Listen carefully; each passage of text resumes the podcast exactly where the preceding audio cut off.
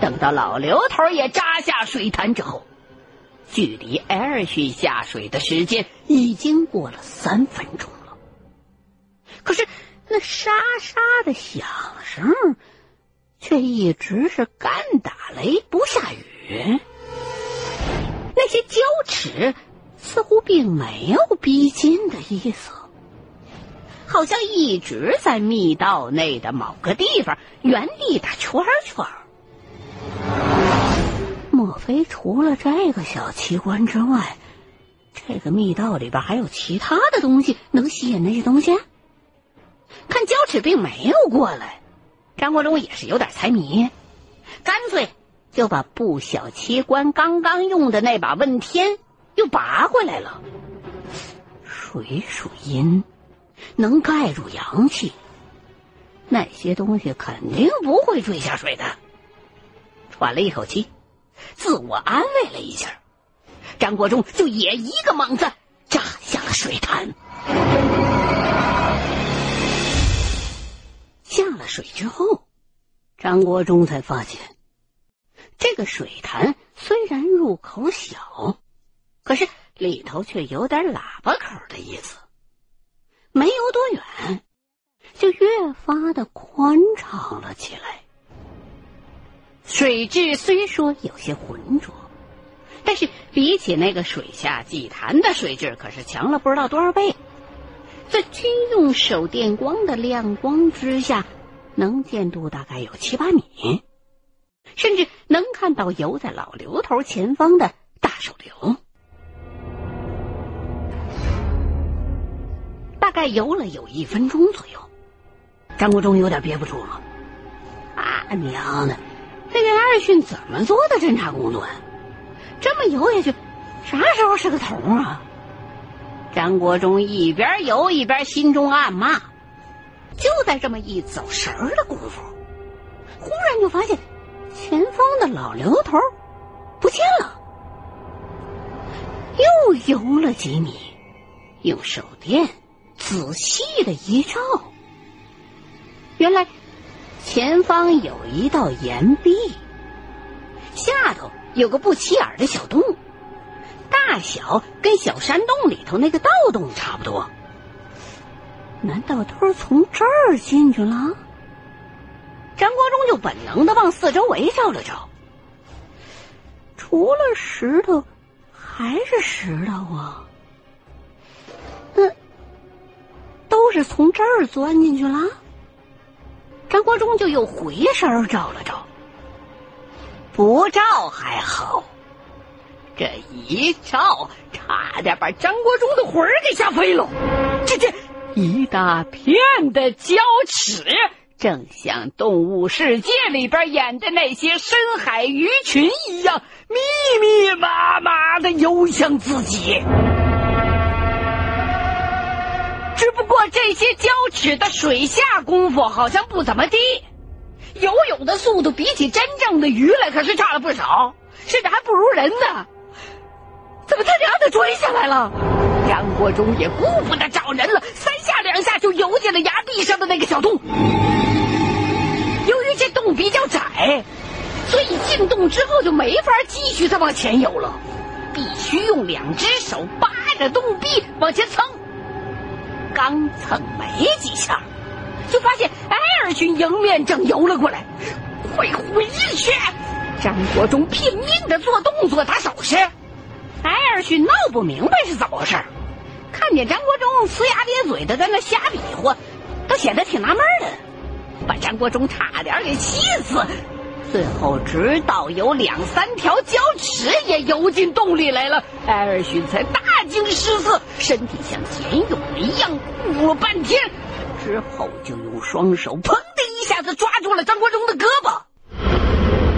他娘的，你抓我干什么？张国忠急得干脆在水下开喊了。可是这一句话还没喊完呢，就觉得自己的身体好像是坐火箭一样，噌的一下就被艾尔逊给拽了过去。还没等闹明白是怎么回事，艾尔逊的双手忽然之间又松开了，一阵混沌之中，只感觉到一只大手像钳子一样抓住了自己的肩膀，如同老鹰抓小鸡儿一般，把自己给拽出了水面。啊！张国忠猛地换了一口气，发现自己正站在一个小瀑布下头的水潭里，旁边是艾尔逊和大手榴，孙婷他们几个正躺在岸上喘气呢。这时候天已经黑了，看了看表，已经快十点了。没想到大家伙在这个折池当中，竟然不知不觉的折腾了近九个小时。快，别在水里边站着！还没等张国忠说话呢，艾尔逊先喊起来了：“那些东西追过来了！”什么？什么追过来了？秦葛就坐起来问：“小池啊！”这时候张国忠已经窜到了岸上，大家伙先别歇着了，先离开这儿。追过来了！老刘头一翻身也坐了起来。那玩意儿靠阴阳辨是非，这人都下了水了，怎么还能追回来呀？可能是刚才布青龙赤血阵的时候，我身上沾了不少的赤霄，下水之后，他们顺着赤霄追过来的。张国忠拽出了巨阙剑，仔细的盯着潭水中间。哇！好在那些胶尺，并没有追出来。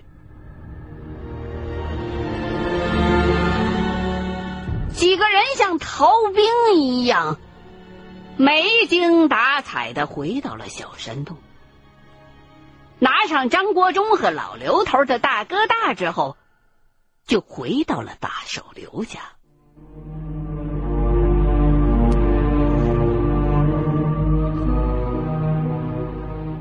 大手刘的母亲倒是挺热情，把家里头能吃的东西全都拿出来了。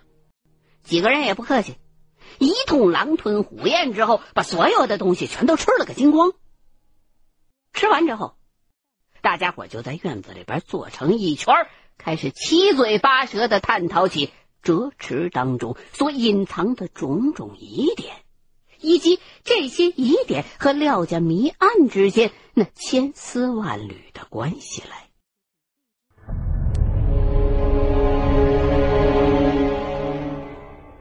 掂量着手中的问天，张国忠不得不联想到了亲家柳东升嘴里的那个老爷子。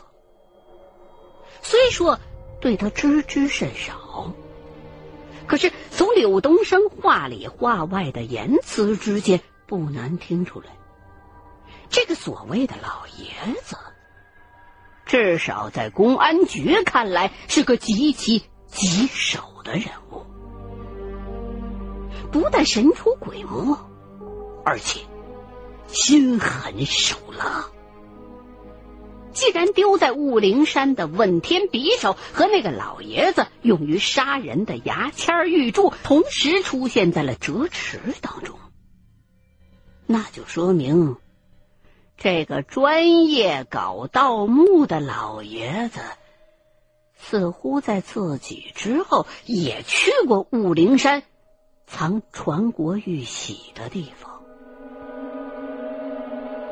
想到这儿，战国忠的心里不由得生出了一种不祥的预感。既然这个老爷子能够有手段从湍急的地下暗河里拿回问天匕首，那和氏璧的传国玺。会不会也在他的手上呢？按照柳东升的说法，既然这个人专门把值钱的宝贝往国外折腾，那么传国玺会不会已经流失到了国外了呢？虽说张国忠不是政府机关的人，可是毕竟也是有中国人的血性。联想到这儿。张国忠的脸上多少就有些不自然，看了看手中的问天匕首，就面无表情的把脸转向了秦葛。秦先生，如果当时咱们找到了陈国玺，你打算怎么处理？张长江，我明白你的顾虑。秦葛似乎早就明白张国忠的心思了。虽然我是美国国籍，但是我绝对不会把中国的国宝带出国境的。寻找传国玺，只不过是我爷爷和父亲的遗愿。就算是咱们真的找到了，我也会把它捐献给内地的博物馆。说着，秦葛叹了口气，看了看张国忠手中的那把问天匕首。看来，有人比咱们更执着。看来咱们是碰上高人了。老刘头看了看满天的星斗，忽然似有所悟，从地上捡起一块大石头，又把天门外那首升天诗按照张国忠的断句写了一遍：“折尺有险阻。”人去亦非神迹，朝夕其肉身，虽留三寸气，初见月小，便魂移碧玉。待到赤血洗清渠，水畔有红泥，掘目三尺，本无意升天，有道自然离。我认为，咱们忽略了一句啊。初见月小，便魂移碧玉。这句是告诉咱们，青龙赤血阵一定要在子时摆。我怀疑，那些身上配铁链子的，每个人身上都有那种玉珠。如果那些玉珠上都刻了引魂经的话，那……那些东西的魂魄就都不能够离体。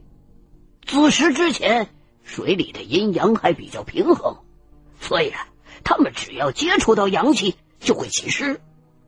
而位子交替之时，阴气大盛，那些东西本来就在地下，还泡在水里头，身上的魂魄肯定受不了如此巨大的阴气，就会附着在玉柱上。这时候，那些东西就是死肉一堆，就算是有微弱的阳气，也不会察觉。死肉一堆，那不是更好吗？那那为什么还要摆青龙赤血阵呢？老刘头这么一说，张国忠倒有点糊涂了。哎呀，你忘了他们身上的胶尺了？魂魄对阴阳有顾忌，那行子可没有。一旦魂魄附着在玉柱上，胶尺对于阳气那就更敏感了。可是青龙赤血针会中和水中的阴气，把附在玉柱上的魂魄放出来。这时候尸身上的阴阳环境就好比白天魂魄在尸身上附着一样。所以啊，在阵气没消之前，这胶尺啊是察觉不出来周围有人的。分析出这原因之后，老刘头好像也挺得意。这个人，绝对是茅山的传人，或者是打哪儿学过茅山术。莫非那个戴金霜真的是老四戴真云？听老刘头这么一分析，张国忠也开始猜。首先，这两个人都姓戴。如果马思甲老爷子为中华太平祈福委员会工作而破戒，自逐师门，以本名留绝命书的话，那么戴真云很可能也会以本名出世。莫非戴真云的本名就是戴金双？那这个人跟老爷子又是什么关系呢？就算是茅山的弟子自逐师门了，但也不能堕落到以盗墓为生吧？你到港澳台，随便给哪个大款看看风水，抓着鬼驱驱邪的，搞个千八百万的很正常啊！干嘛去干盗墓那种损阴德的事儿呢？莫非老爷子是戴金双，也就是？戴真云的徒弟，哎呀！张国忠越想越乱，最后干脆不想了。咱们的调查方向是不是有问题啊？这时候，孙婷冷不防来了这么一句，说的大家伙一阵奇怪。我怀疑啊，这个戴金双跟写诗的那个人，他不一定就是同一个人，他们之间很可能根本就没有什么关系。你这话是怎么说的？张国忠刚才还在揣测那个戴金双是不是茅山老四戴真云，这时候听孙婷这么一说，也是一愣。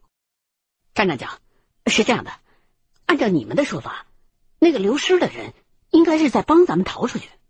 或者是说，暗示在他之后进折池的人怎么逃出去？这证明这个人他并不坏啊。如果廖氏夫妇和他们是一块儿的，那既然他连后进去的人的死活都会顾及，又怎么会杀害跟他同行的人呢？孙婷皱了皱眉，继续给大伙分析自己的想法。从人道主义的角度上讲，这是第一个疑点。还有一个疑点，是咱们刚才大家呀都忽视了的。廖氏夫妇的死亡地点是在折池的外头，死亡地点距离出口和入口都有一段的距离。折池里面很危险，张长还有刘前辈，你们拿着这么厉害的宝剑都险些丧命，咱们之前进入折池的人更是踩着钉子走进去的。这么危险的地方，难道还有必要把这对对五行八卦一无所知的夫妇杀死在外面吗？还有最后一点，根据廖少爷提供的线索。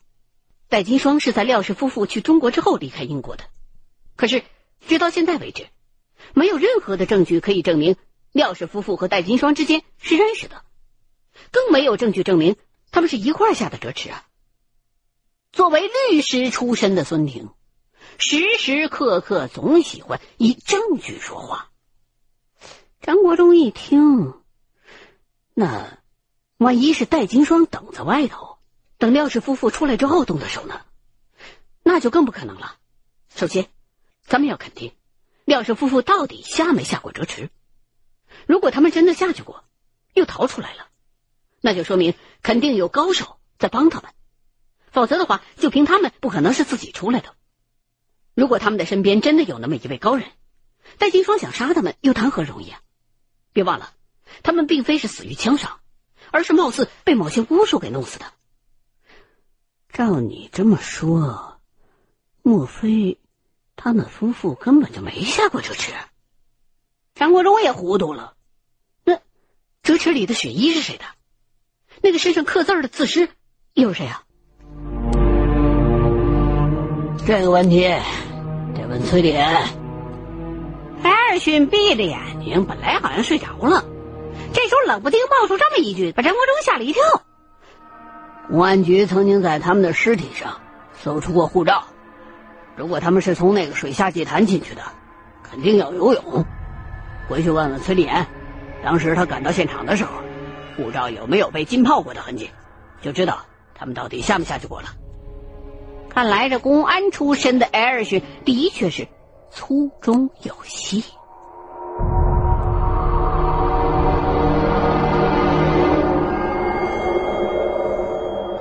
以孙婷的分析，廖氏夫妇是否被戴金双所害，与这对夫妻俩人是否下过折池有很大的关系。